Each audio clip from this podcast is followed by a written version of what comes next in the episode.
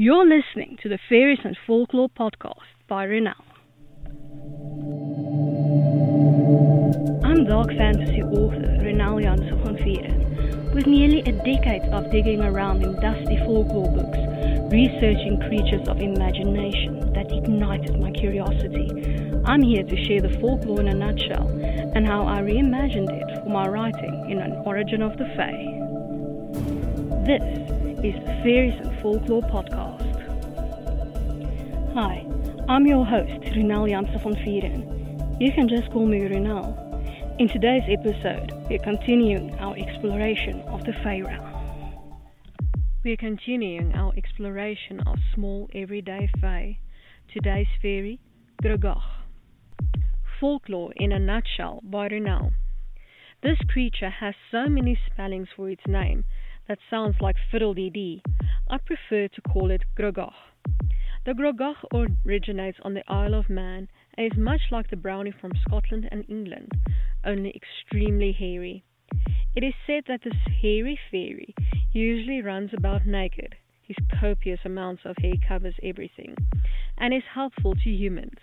He is happy to do any farm chore, though mending fishing nets is among his many skills. He only wants food in exchange for his labor. As shown in folk tales, the origin of the Grogoch is something sad.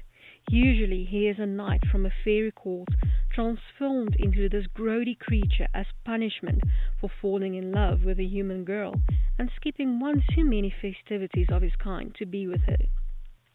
He is an excellent herder, stone mover, a nimble mower, and many other things.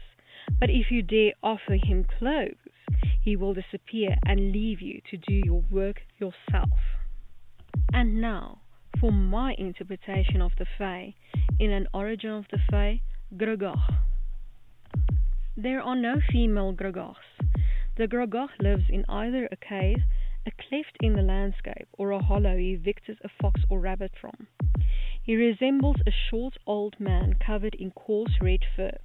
He is really grody. His hygiene leaves much to be desired. Spare twigs and leaves can always be found on his person, though this could be a good thing while he gardens. Thanks to the thick fur covering his body, the Grogoch is quite impervious to extreme temperatures of either end of the spectrum.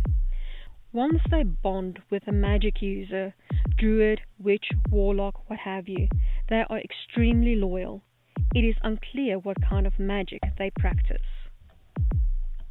As a little bonus, let's look at the translation of Grogoch into Afrikaans.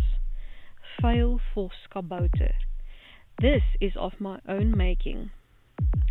I hope that you've enjoyed this episode of the Fairies and Folklore podcast and that you've learned something new about fairies. Remember that you can get a transcript of this episode in the description. If you're new to the podcast, why not go and grab your free copy of Unseen, the second book in the fairy tale series, on my website, ronelthemythmaker.com. Loads of folklore, magic, and danger await. Take care